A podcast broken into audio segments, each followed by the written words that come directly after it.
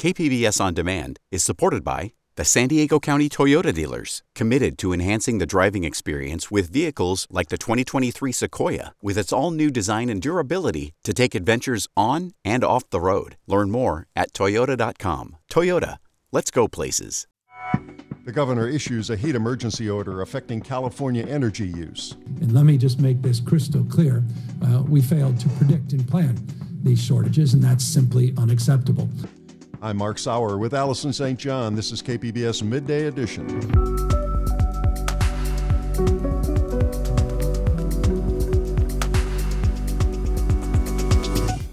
What to expect from a Democratic National Convention amid the pandemic. So they need party unity, they need a strong message, and they have to introduce the candidates and hopefully have no food policy. Sandag's bold and very expensive plan for transit and more in our region. And a study center on poet Robert Frost opens in our downtown library. That's ahead on Midday Edition.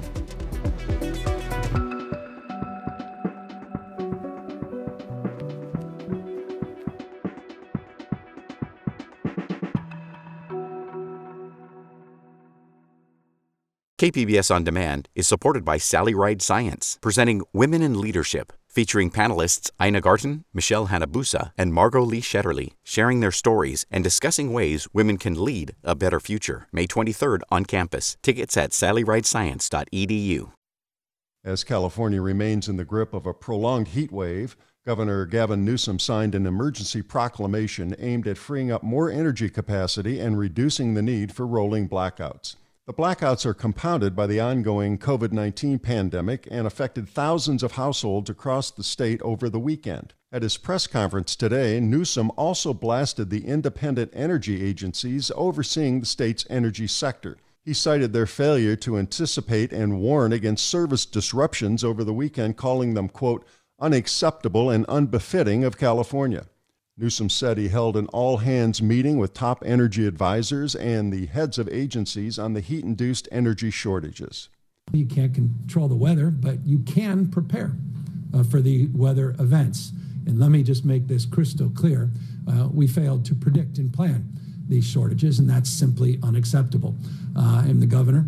I am ultimately accountable and will ultimately take responsibility, have taken, I assure you, responsibility to immediately uh, address this issue uh, and move forward to make sure this simply never happens again here in the state of California.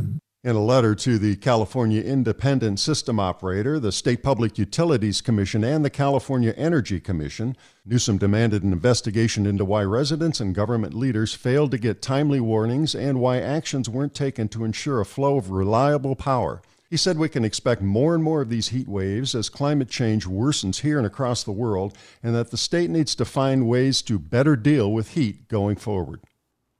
The rolling power outages put tens of thousands of San Diegans in the dark last Friday and Saturday. Here to reflect on the governor's response to the blackouts is energy analyst Bill Powers. He's principal of Powers Engineering and chairman of the nonprofit CLEAR, California Local Energy Advancing Renewables. Bill, thank you for joining us. You're welcome. So, now what is your reaction to the governor's announcement today of, of steps to increase energy reliability? Well, I, I think he was right to complain about not having advanced warning of blackouts and that there's absolutely no reason those blackouts should have occurred in any case. And the the fact that they did occur was really a failure, I think, of the independent system oh, operator. Yes, he did say that he was taking responsibility, but he is implying criticism of the grid operator, right, CalISO? Yes, and this was a failure of the ISO, in my opinion. Until we see the data, it's going to be difficult to to ex- say exactly what happened. But keep in mind, for those of us that have lived in San Diego for years, that we've had a number of big blackouts in our community over the last 10 to 12 years. One was in September of 2011. There was another that occurred in 2010, which were either caused by a simple error by the ISO or by a failure to anticipate that when you have a heat wave coming, you need to operate the grid in a somewhat different manner than they typically do, which is just whoever gives us the lowest price delivers the power. Aha. Uh-huh. Well, you told the New York Times that there should have been enough energy to meet the peak demands on Friday and Saturday. So, so what do you think caused CalISO to call for these rolling blackouts? I think that the you need to operate the grid in a different way in a heat wave than you do on a typical day with typical demand. It's fine to operate the grid based on lowest price most of the time, but when you're faced with a heat wave, you have among that capacity that is at the disposition of the ISO to dispatch, you have some older units that require a day to come up to speed. You can't just turn them on and get power from them. So you have to anticipate Thursday midday that Friday midday you're going to have a heat wave begin and you're going to need some of your your backup units that are more expensive to run up and running at full power at that time. But we did My, have quite a bit of notice, didn't we, of this heat wave? Well, that's, I mean, that's the irony of all this is that the governor was complaining that ISO and the people of California didn't get warning. Any California can go onto the ISO website and look at their graphic for 24 hours in advance and see that it's a pretty accurate 24 hour in advance forecast and the heat wave's coming. So you need to get your ducks in a row and those units that take a long time to come up to speed need to be coming up to speed the day before and I don't think that happened. I think there we have all this capacity on paper that's ready to go, but it's only ready to go if you have the presence of mind to get it rolling in time to use it when you need it. Do you think that there could be something about the energy pricing strategies that uh, had an impact on when blackouts were called for?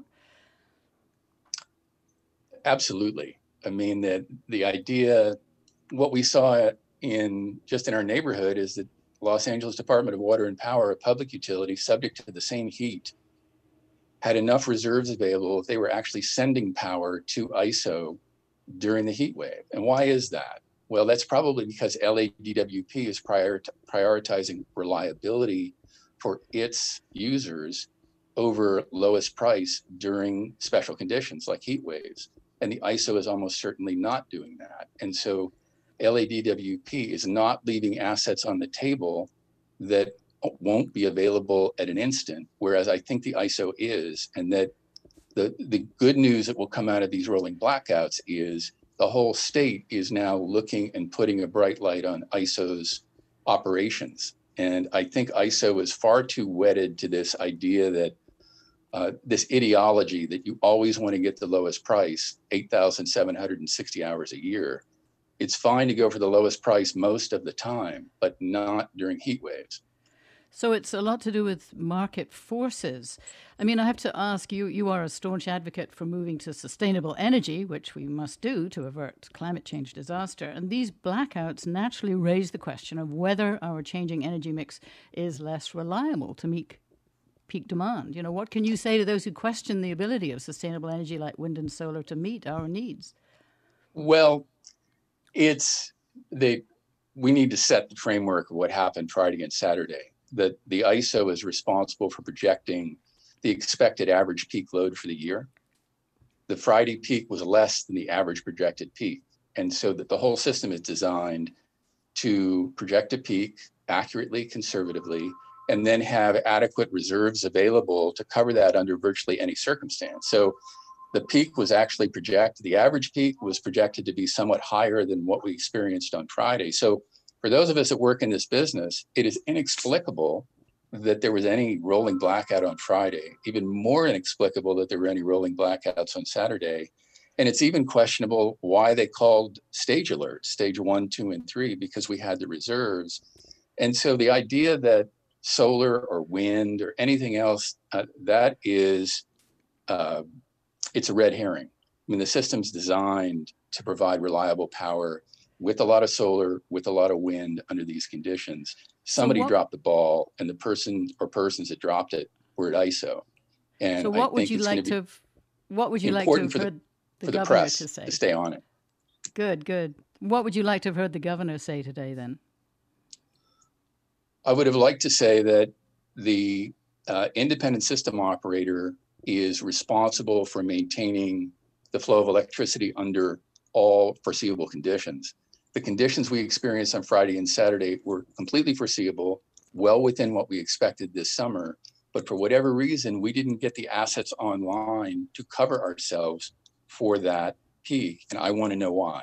And I'm going to have a, he did say he was going to have a report done that looks at ISO and Public Utilities Commission, Energy Commission.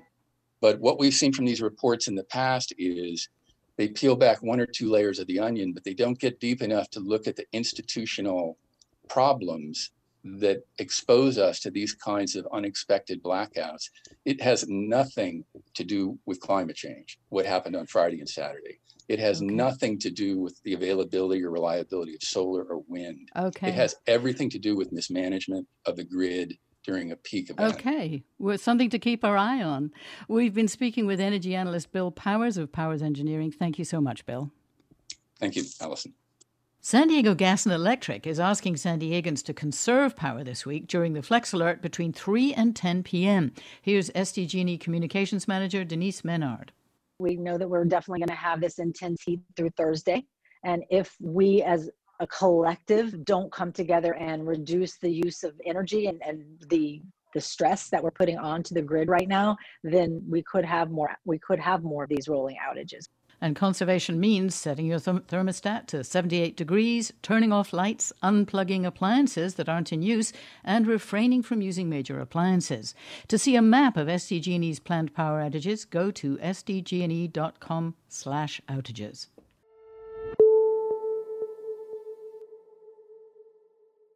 A convention like no other. We've seen variations of that headline everywhere as the Democratic National Convention kicks off this evening, not from a big crowded arena in Milwaukee, but mostly with remote speeches due to the pandemic. Joining me to discuss how it figures to go down and what it means are Carl Luna, political science professor at Mesa College, and Will Rodriguez Kennedy, chair of the San Diego County Democratic Party.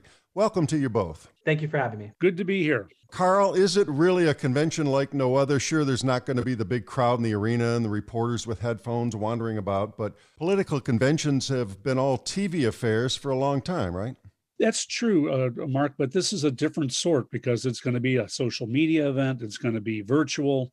Uh, and its oddity might actually help it to attract viewers to it, plus the intensity of this campaign.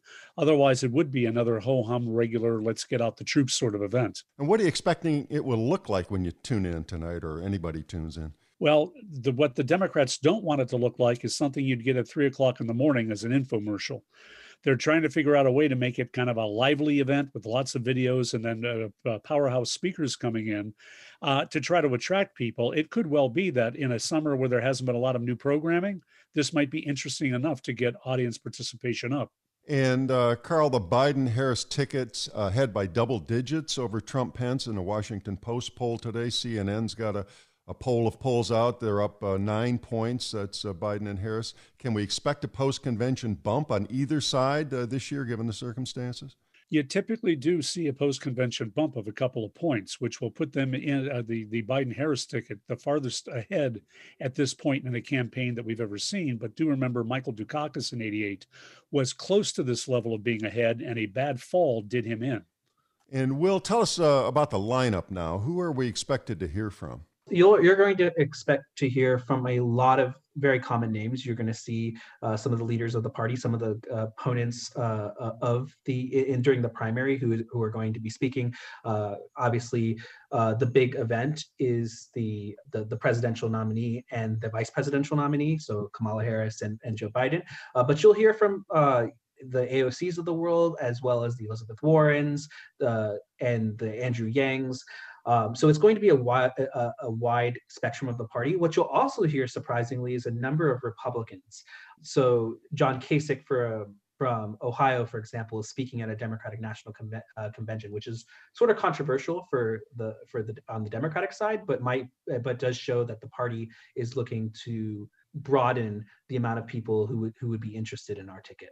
So Kasich, of course, former uh, Republican governor of Ohio, as you mentioned from Ohio, um, is that going to uh, maybe anger some of the progressives, uh, that wing of the party? Because uh, Alexandria Ocasio Cortez gets all of one minute in the schedule I looked at. Yeah, it was not. It would not be a decision I would have made. Um, but I'm from California, so I'm trying to see. I, I'm trying to be understanding that we live in the in a in a state that is very progressive um, and so the, the the audience is not necessarily california the audience is places like ohio and that is a name that would be recognizable to an ohio voter whether or not it will be uh, it will split or be divisive among our party that's definitely something that we've seen I, i'm not particularly happy about it but the audience is the american people who are voting in places like ohio florida etc and uh, Will, Biden's scheduled to accept the party nomination Thursday night, the last night of the convention. What's the Democrats' message going to be besides four more years of Trump would be disastrous? Well, it, it seems like the, the message is that uh, that we want to build back better, I believe, is what uh, they've been saying from the Biden campaign. And so, what you will likely see is uh, Joe Biden, who comes from, uh, you know, Pennsylvania, sort of working class background. That's the voter I think that they're trying to target. They're trying to target the people who uh, switched to Trump from Obama in the 2016 election. Uh, we're talking about working places, class places like Ohio and Pennsylvania, but people who have been left behind by, by this economy and who are still left behind by the economy that has been built by Trump, uh, which is made worse by the COVID 19 crisis and his failure to manage that properly. And Carl, we've got uh, President Trump going to campaign this week through various battleground states, trying to take away as much as the, of the limelight and the news cycle as he can as the Democrats have their convention. But uh, what do the Democrats have to do to get that message across? I mean, maybe one advantage of doing this all remotely is you're not going to have any disruptions on the floor, as we saw in 2016 with the Bernie Bros not really keen on uh, Hillary Clinton's nomination. Yeah, and uh, over that, you're not going to have the protests outside the convention hall. I think the Democratic nightmare would have been a repeat of Chicago 1968, because the Trump campaign is running on that this is the most socialist left wing candidacy ever, and they're going to be the Republicans, the party of law and order. What the Democrats have to do is grab the narrative. They have to show why there's the case for getting rid of Donald Trump. They're going to spend a lot of time on that tonight. Kamala Harris is basically going to be their prosecutor in chief. But more importantly, they have to show unity of the party. Uh, and that's the issue. Like you're going to bring in a John Kasich, uh, you've got to reach out to anybody who wants to see a change in America. The Democratic Party has to present itself as the home of the never Trumpers, the Republicans, to the Bernie Sanders progressives on the left. And that's a difficult group to get into the same room. If any of those groups don't show up on election day for the Democrats, Biden has a chance of losing. So they need party unity. They need a strong message and they have to introduce the candidates and hopefully have no faux. And meanwhile, House Speaker Nancy Pelosi is expected to call the House back into session this week, which is extraordinary given that not only is it summer hiatus, but they've got their own convention going on. But the concern is over President Trump's plans to overhaul the Postal Service, potential impact on the election. Uh, I'll, I'll throw this out as a jump ball question. Carl, first, uh, is that going to be a big focus at the convention? The Democrats should jump on that because the narrative the Republicans are going to create is if they're ahead on election night, before mail-in ballots are counted, and then they lose in the mail-in battle ballots. It's all fraud. The president's solution, is oddly enough, is to defund the post office, which I'm comparing to burning down a bank to stop a robbery from occurring there. Uh, Democrats have an opportunity to hold the administration accountable and put the Republicans on the defensive going into the convention, though probably President Trump will just ignore it and keep on trying to grab the headlines. The reality is, is that President Trump has taken an unusual attempt to, or an, the unusual strategy of undermining uh, our democratic institutions and also undermining things like the post office, which millions of Americans, particularly older Americans, depend on for all sorts of things, from getting checks to Social Security to correspondence with their families. Him defunding the USPS is is uh, to, I don't know, uh, make it harder for people to vote by mail is a threat to the republic. And frankly the the fact that he's doing that should be concerning for any republican who think who values american democracy. So that is something we should be talking about. We should absolutely hold the president ac- accountable. Uh, but i mean I, I, I don't want to get hyperbolic, but that is a treasonous act to like undermine the democrat the democracy of this country. Okay, briefly at the end here, I want to ask you both, and we'll start with Will on this one. Uh, what are you looking for specifically during the convention this week as you watch? I am looking to see some inspiration come out of this ticket. Um, I am of the faction of the party who supported Senator Bernie Sanders. I'm a pledged delegate for Senator Sanders in going into this convention. So I'm looking for something to to invigorate this ticket that is more than the anti-Trump ticket. We, we, we have to, as a party, communicate to our voters that it's not just a vote against Trump, although that should be that should be enough considering that he is threatening the future of our republic, but also why it is better to vote for the Democratic Party, how our policies will help lift the middle class, uh, the working class and the middle class, and how we will hold accountable uh, the wealthy and well-connected who have run this country into a ditch. So that's what I'm looking for. I'm hopeful to get it, um, and I go in with uh, some ca- uh, cautious optimism. Uh, but I also go into this knowing that last time I went into a convention, we were pretty confident that we were going to win the, the election, and this time I'm not so confident. We will have to fight to make sure that uh, Trump is not reelected in 2020. And Carl, what are you looking for specifically this week? I'm looking for, uh, from a Democratic perspective, uh, that just just what Will was saying. What's the big message that they will take into the fall campaign? Remember the old adage: you run on three things, you're lucky to get two done. So, what's going to be the centerpiece when you cut through the platform beyond just anti-Trump, and also the big the Morning in America message? Uh, how Democrats want to restore America? Uh, we're better than this. That sort of a message. Can they deliver on that? Meanwhile, from a Republican perspective, you got to be looking to see what faux they, they create. What is that moment that you can grab on and run endlessly on ads between now and November? If neither of those happen, it'll just be another normal little convention, and then we see what the Republicans come up with next week. I've been speaking with Carl Luna, political science professor at Mesa College, and Will Rodriguez Kennedy, chair of the San Diego County Democratic Party. Thanks very much. Thank you. Thank you. KPBS will bring you NPR's live special coverage of the Democratic National Convention. That starts tonight, 6 p.m. here on KPBS.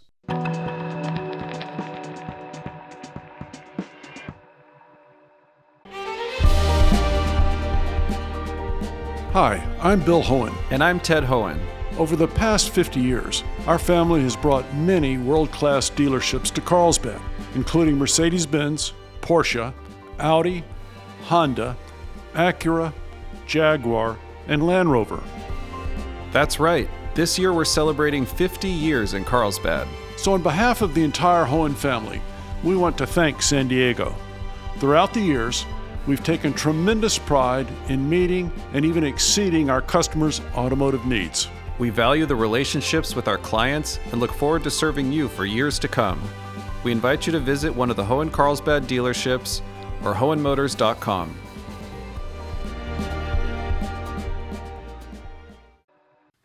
You're listening to KPBS Midday Edition. I'm Allison St. John with Mark Sauer. It has the potential to transform San Diego County more radically than almost any other initiative, but as with any major change, it's controversial. The vision laid out for the region's future transportation system involves no freeway expansions and a huge investment in public transit. KPBS Metro reporter Andrew Bowen watched the presentation of the plan to the San Diego Association of Governments, or SANDAG. That's the people who will eventually vote on whether to put it on the ballot. Andrew, thank you for joining us. Hi, Allison. Thank you. So, now this is a long term vision setting the agenda for the next 30 years. If it gets approved and implemented, paint us a picture. How would it change our lives here in San Diego County? How would we get to work, for example? Well, the vision is for a lot more people in the county to be living a multimodal lifestyle. So let's say you're a family of four, your household might share one car instead of having two. Some days you might drive to work, other days you might carpool, some days you might take a shuttle or, or a shared bike, let's say, to a major transit station, and then uh, maybe another shuttle or another shared bike on your way, you know, to your final destination after you get off the train or bus. Uh, maybe you're running a little late, and so you drive to work and you choose to pay for the HOV lane to avoid the worst of rush hour. And all of these choices are meant to be connected through what Sandag calls the Next OS, Next Operating System. So this would be some type of app or platform interface that lets you know all of your different transportation options, how much they might cost, how long they'll take. And the whole system is supposed to be informed with real time info on uh, traffic patterns, on the availability of fleet drivers, let's say those shuttles that are getting people to and from transit stations. And the overall goal is just to have more people living and working within walking distance or really close of a um, fast and frequent transit stop. Now, the estimated cost of this vision is $177 billion over 30 years. How would it be paid for? Sandag is setting a goal of getting about $2 in state and federal aid for every local dollar that it spends. So it's possible that most of that money would actually come uh, from outside San Diego, but quite a bit of it would come from uh, local dollars. And part of this vision is that at some point in the future, the voters of San Diego County would have to approve a sales tax increase. Sandag tried this in 2016 and they only got a 57% majority when they needed a two thirds. So, uh, you know, it's certainly a tall order. Anytime you're asking uh, voters for money, it, it's, uh, you know, more tax dollars. It's always a really difficult fight. Yeah, so as you say, it is a, a tall order. And the mastermind behind this plan is Sandag Executive Director Hasan Ikhrata. Here's what he said about it. Since I got here, I saw a region that was ready for change a region that deserves the greatest transportation system and had the determination to make it happen. Now, it's worth pointing out at this point that this plan is not simply to make it easier to get to work and avoid gridlock. It's designed to slow climate change, which is an approaching crisis. But talk to us about who on the current Sandag board supports this vision and, and who opposes it. Yeah, well, just to, to your point, climate change is really, I would say, the central motivating factor here. So, Sandag has tougher targets to hit with regards to reducing greenhouse gas emissions and vehicle travel in this current plan that they're working on compared to the last time that they wrote a plan in 2015. So, the standards are getting diffi- more difficult, and Ikhrata said that you, we couldn't just take the previous plan, make some tweaks, and, and have it meet state climate targets. Um, as far as the supporters, um, we, uh, you know, it, it was frankly a pretty partisan divide. Um, there was uh, city San Diego City Council President Georgette Gomez spoke in favor of it. Uh, National City Mayor Alejandra Sotelo Solis also liked it. Both of them spoke to the equity component of this plan. So um, Sandag really looked deep into some data to figure out which neighborhoods and which uh, populations are least likely to have access to good transportation options. And those were the areas where they tried to make the, the biggest and earliest improvements. The skepticism we heard was from several people. Oceanside Deputy Mayor Jack Feller actually made a reference to the Jetsons and thought, well, technology is going to improve. So maybe it'll just be like the Jetsons in the future and we won't need this big, uh, expensive transit infrastructure. Um, we heard from San Marcos Mayor Rebecca Jones, uh, San Diego County Supervisor Jim Desmond. Both of them said they, they neither said they outright opposed this vision. They just are not quite sure about the price tag. They think it's expensive. And Desmond, in particular, mentioned the 78 freeway. That's been a long time goal of his to just get extra lanes on there. And so I think he wants to see some more details about um, this vision for a new network of toll roads and managed lanes in the county that um, might just basically change the lane configuration on some freeways. So he's kind of waiting to see what happens with that. So it seems like there's a lot of resistance to it in the North County among North County elected officials. Are there other elected officials who, who don't like this cutback on investment in roads and widening roads? You know, she didn't speak in this in Friday's meeting, but District 3 County Supervisor Kristin Gaspar um, has been a big skeptic of the uh, sort of push to fund more public transit and not uh, freeway expansions. Uh, she's a Republican. She uh, sits on the Sandag board now, but she's up for reelection in November. And uh, her challenger, Terra Lawson Remer, has been uh, much more supportive of this vision to, to, sort of try and transition away from just automobile infrastructure. And so, you know, a, a, flip in that seat would mean not only that Gaspar would lose her seat on the Sandag board, but it would also create a majority on the County Board of Supervisors, which would mean that they could pick their representatives to Sandag and would likely appoint someone else other than Jim Desmond, who I mentioned earlier is a big skeptic of this uh, vision as well. The point you're making is that all of our regional leaders who are appointed to this board are the ones who are going to basically decide if it goes to the voters or not. And um, so it will affect some of the November elections coming up for some of these leaders, won't it? But specifically, you mentioned the county supervisors, perhaps the mayor's race, North County. Yeah, races. and the mayor's race is probably the biggest one. So, uh, because of a reform to Sandag a few years ago, the mayor has a lot more power now on the Sandag board than uh, previously because uh, he or she rep- or they represent by far the most number of people in the county. Todd Gloria, the front runner in that race, is very supportive of uh, of this vision of um, you know reducing car dependence and, and trying to use less uh, freeway widenings. Um, the, his challenger, Barbara Bry, not so much. She said, she told the San Diego Union Tribune um, after the COVID 19 pandemic, the process should be slowed down and You know, to her, her point, however, um, the process has been slowed down quite a bit already. And I understand that Hasan Ikhrata has recently donated to some of the campaigns of the candidates in favor of his plan, right?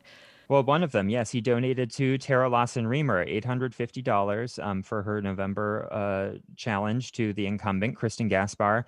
Um, this is pretty unusual. Uh, we don't usually see um, sort of the heads of agencies um, actively supporting candidates that are challenging their bosses, essentially, because Kristin Gaspar is a member of the board of, uh, of Sandag and is part of the boss that controls that agency. And so, you know, there was some discussion about that earlier in the in the meeting, and um, Jim Desmond said he was very um, upset by this and thought it was unethical. Um, I think, you know, whether or not that becomes an issue in that particular race, um, I guess we'll have to wait and see. But um, it's definitely an unusual thing, but I would say definitely not uh, illegal and probably not unprecedented. Thank you so much, Andrew. Yes, thank you, Allison. That's KPBS Metro reporter Andrew Bowen. A more detailed version of the transportation plan will be presented to the Sandag board in the spring and voted on by the board in the fall of 2021.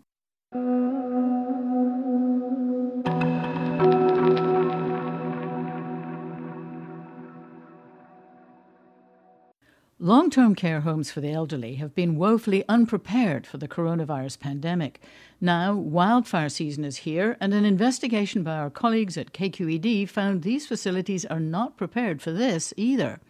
We'll spend some time exploring emergency preparedness and the elderly in a series called Older and Overlooked. KQED reporters April Dembosky and Molly Peterson launch our week long series, and we start with April looking back at the October 2017 wildfire in Santa Rosa. When the police arrived at the Varenna Assisted Living Facility the night of the wine country fires, they saw no caregivers, no managers. Police department! In one residential room after another, they found elderly people fast asleep. Just keep going opening, bro. Keep going, Cam. Police body cam footage shows officers helping white haired ladies in nightgowns out of the building hours after employees left the grounds. Don't send your loved ones here. The same thing was happening next door at the Villa Capri assisted living facility. This was all flying by the seat of your pants. Mark Allen came to get his 89 year old mother out. When he and his wife Kathy arrived, almost all of the 62 residents were still in their rooms. They found the few overnight staff left in the building. And we asked them if they had an evacuation plan, and they said no. The staff didn't know where to take the residents or how to get them out. Mark asked about the big bus outside. Where's the keys? We don't know. Where's the keys to the office? We don't know. Where's the keys for the. Mark and Kathy began carrying people in wheelchairs and walkers down the stairs. Many of them had dementia. They just kept asking what's happening. Are you a first responder? And I'd say no, and then they'd ask again in five minutes. Police arrived around 4 a.m. and helped get the rest of the residents out of Villa Capri. An hour later, it burned to the ground. Mark and Kathy filed a complaint with the State Department of Social Services. The department accused the facilities of violating multiple health and safety regulations. The state moved to revoke their licenses. I felt good. I thought, good, justice is going to be served. People were going to pay the consequences. They're going to get their dues. But the company that owns both facilities, Oakmont Senior Living, appealed. Now, nearly three years later, Villa Capri is rebuilt, and both facilities are open for business, charging seniors up to $10,000 a month to live there. I was just so angry. This is Beth Eurotas-Steffy. Her mother was also left behind at Villa Capri. Mark and Kathy got her out. I can't even really put into words how angry I was and how disappointed in a state agency whose job it is to get up every morning and protect people like my mom living in a facility like that, and they failed them. At the time, state law required facilities to have evacuation plans, but they were rudimentary, one page forms. And Pam Dickfoss, head of licensing at the State Department of Social Services, says these fires were unprecedented. They typically had plans for a fire within their facility, a fire in the kitchen, but not plans to actually evacuate everyone out of the area. Two facilities abandoning around 100 residents? That was unprecedented too. But instead of shutting them down, the department put both facilities on probation for two years. Dickfoss says regulators don't want to leave residents at risk, but they don't want to leave anyone on the street either. If we felt the, the residents were in danger, you know, we wouldn't have gone that way. California's population is aging. The demand for beds at assisted living facilities is expected to double over the next 20 years, while supply is expected to run out in about 10. Dickfoss says that's why her agency focuses on collaboration rather than punishment. We're being more consultative during our annual inspections now. Beth Eurotas-Steffy says her mom, Alice, is still suffering the long term effects of what happened. After the fire, Alice was transferred to three different residential facilities before she had a stroke and ended up in a nursing home. You look happy. You need glasses. Oh. so she's paralyzed on her left side, and she's depressed and she's angry about what's happened to her life the last couple of years, starting with that night. It, it felt terrible, you know, like you've really been abandoned. Several people died in the months right after the fire, including Mark Allen's mom. Do you feel like? Yes. Yes, I do feel like she died because of the fire. She wasn't killed by the fire, but because of the fire and the trauma that happened afterwards, it took all the will to live from her. These fires in Santa Rosa were not isolated. The same thing happened the next year in Paradise. 20 residents in the nursing home that are all non-ambulatory. They're concerned at the moment and unable to reach through 911. My colleague Molly Peterson points out the average age of those who died during the Camp Fire was 72. And climate change has already made wildfires more devastating and disasters more common. There is absolutely um, a colliding of the events of both population aging and climate change. Those two events don't bode well for older adults. Kathryn Hyer is a professor in the School of Aging Studies at the University of South Florida. COVID 19 makes the already difficult situation of climate change and aging population worse. There have been outbreaks of the virus in at least 72% of the state's nursing homes. Heyer says people in facilities now will have an even harder time deciding how and when to evacuate and where to take shelter. And the problem with COVID 19 is that we're supposed to all be separate from each other. California regulates around 10,000 long term care homes, from small assisted livings to larger nursing homes. A KQED investigation found that 35% of these facilities are located where wildfire is a significant hazard. There's no comprehensive map of those hazards. We mapped them using first state designated fire zones and adding scientific maps showing where wildlands meet cities. Max Moritz is the statewide fire specialist for the UC Cooperative Extension. He says California needs to adapt to the changing risk.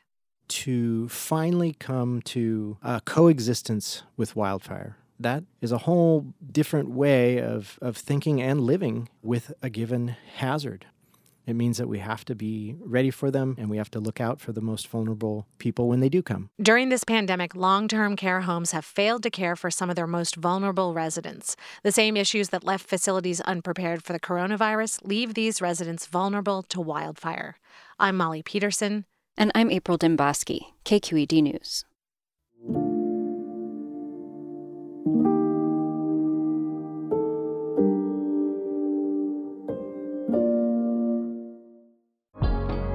KPBS On Demand is supported by Bill Howe Plumbing, Heating and Air, Restoration and Flood Services.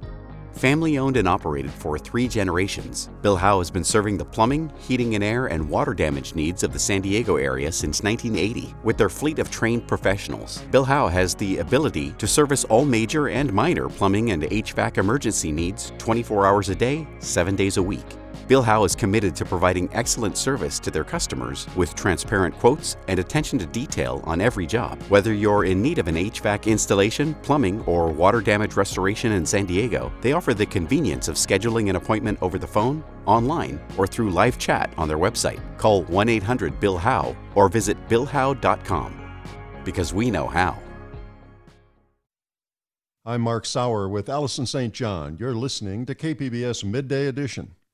America's great poet of snowy evenings and good New England fences may seem an unlikely match with San Diego's beach and sunshine culture.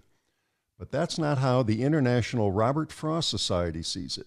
The society has found a home at San Diego's downtown Central Library, a permanent center for the study of Frost's work. Midday Edition host Maureen Cavanaugh spoke with San Diego Public Library Director Misty Jones and Jim Hurley, a local writer and businessman, about how they teamed up to bring the center to San Diego. Here's that interview. Now, Jim, it was your idea to bring the Robert Frost Society permanently to San Diego. How were you acquainted with the poet? The condensed version is that I met him in 1959 when I was a writing student and was a guest at the famous Iowa Writers Workshop. And Paul Engle, the founder of that workshop, was acquainted with Frost and invited him to come to Iowa City. And Engle invited a few of uh, the writers at my college to uh, join them. And that's where my uh, adventure with Frost began. Now, we're all familiar with Frost's timeless poetry, but what was he like as a person? He was uh, steel and velvet. That's borrowing a line from Carl Sandburg in his biography of Lincoln, but I can't think of a better description of him. He, he was kind, he loved students. Even uh, at the age of 21, I could tell that he loved to teach and he loved uh, student poets and writers. And he was also gruff, uh, sometimes not only on the edges, but he blended that in some way that made him magnetic. Uh, and I think those two characteristics are mixed into his poems as well. Now, after many years, Jim, you wrote a piece for the Frost Society Quarterly about your encounter with poet Robert Frost. And then you asked the Society how you could do more. What did they tell you? Well, Jonathan Barron, uh, who at the time was the both the editor of the Robert Frost Review and the head of the society, confessed after a few exchanges that although the society, which had been founded in 1978, was very well known in academic circles, it didn't have a sense of place uh, and it didn't have the wide range of uh, reach that perhaps it might deserve. So I asked him if I could uh, be of help in this and maybe see if we could find a permanent home someplace here in the area. And uh, he said, absolutely, let's give it a try. Now, Misty, did it at first seem incongruous to you to have the San Diego Library become the home of the Robert Frost Society? For me, it was really kind of a no-brainer when when it was brought forward. San Diego Public Library has a rich history of supporting writers, We've done a lot with local authors. We've done a lot of writing workshops and poetry workshops. And I cannot think of a better way to continue to promote, you know, what libraries do for literacy than to have someone as significant as Robert Frost have a place um, in San Diego. Misty, what items will the library house as part of the Society's collection? We have some items from different collectors um, who have really been collecting, you know, uh, books or poetry from Frost, um, documents, and they've generously donated those materials to us. And so I think it's going to be a series of donations as we move forward and really grow this collection. So these are the real items. These are things that scholars can't find on the internet and, and would, would kind of have to come to the center to be able to study. Is that right? Yes. So it is a lot of primary documents. So letters from Frost, um, different documents, writings of his. So it's it will be really unique for those scholars and those that are really interested in learning more about him. Jim, I wonder if I could ask you to perhaps recite a bit from one of your favorite Frost poems. It'd be a pleasure. Uh, this is Tree at My Window. Tree at my window, window tree. My sash is lowered when night comes on, but let there never be curtain drawn between you and me. Vague dream head lifted out of the ground, and thing next most diffuse to cloud. Not all your light tongues talking could be profound. But tree, I have seen you taken and tossed and if you have seen me when I slept, you have seen me when I was taken and swept and all but lost. That day she put our heads together. Fate had her imagination about her. Your head so much concerned with outer, mine with inner weather. Isn't that nice? It was. Thank you very much. That's from, uh, that is the Robert Frost poem, Tree at My Window. What is it about Robert Frost's poetry, Jim, that speaks to you? Well, Bob Hass, who, who's the great head of the society now and a fine writer in his own right, has a book uh, that is called Going by Contraries about Frost and Science. And Bob says that Frost, what he had, what he calls a poetic vernacular that aspired to the rhythms of common speech. And I think that just captures it. And I, I think that's what captures people at all levels of learning is that rhythmic, that cadence, that seizure of simple things into verse. Uh, that's what captured me the first time I heard Frost's poems in uh, junior high school in Waterloo, Iowa, and it's still what captures me. Now, Misty, I know that the pandemic shutdown delayed the grand opening you were planning of the Robert Frost Society at the Central Library. What are your plans now to introduce the new center to the public? the first thing that we're doing, we've done a lot of press releases. So, really letting people know that this is coming. I'm looking forward and hoping that we will be reopened soon and that we can do we can do a introduction the right way and the way that it should be done and really celebrating that uh, this is an addition. For now what we're planning on doing is continuing to engage people online um, letting them know promoting Frost's poetry and really, you know, getting the word out that this is coming so that when we are open, we'll be ready to invite those people to come in and experience those materials and really planning some some very interesting and exciting new programming. Jim, how do you see the Frost Society Center being used by those who visit the Central Library? As Misty said, there are already many, many programs that attract uh, poets and writers to the library, but this will add a an additional and we hope powerful magnetic force to bring people in to study poems and to study poetry at all levels of learning. And I think if we uh, succeed in doing that, and I know we will, it will broaden the reach of poetry uh, into the community. That was Jim Hurley and Library Director Misty Jones speaking with KPBS Midday Edition host Maureen Cavanaugh.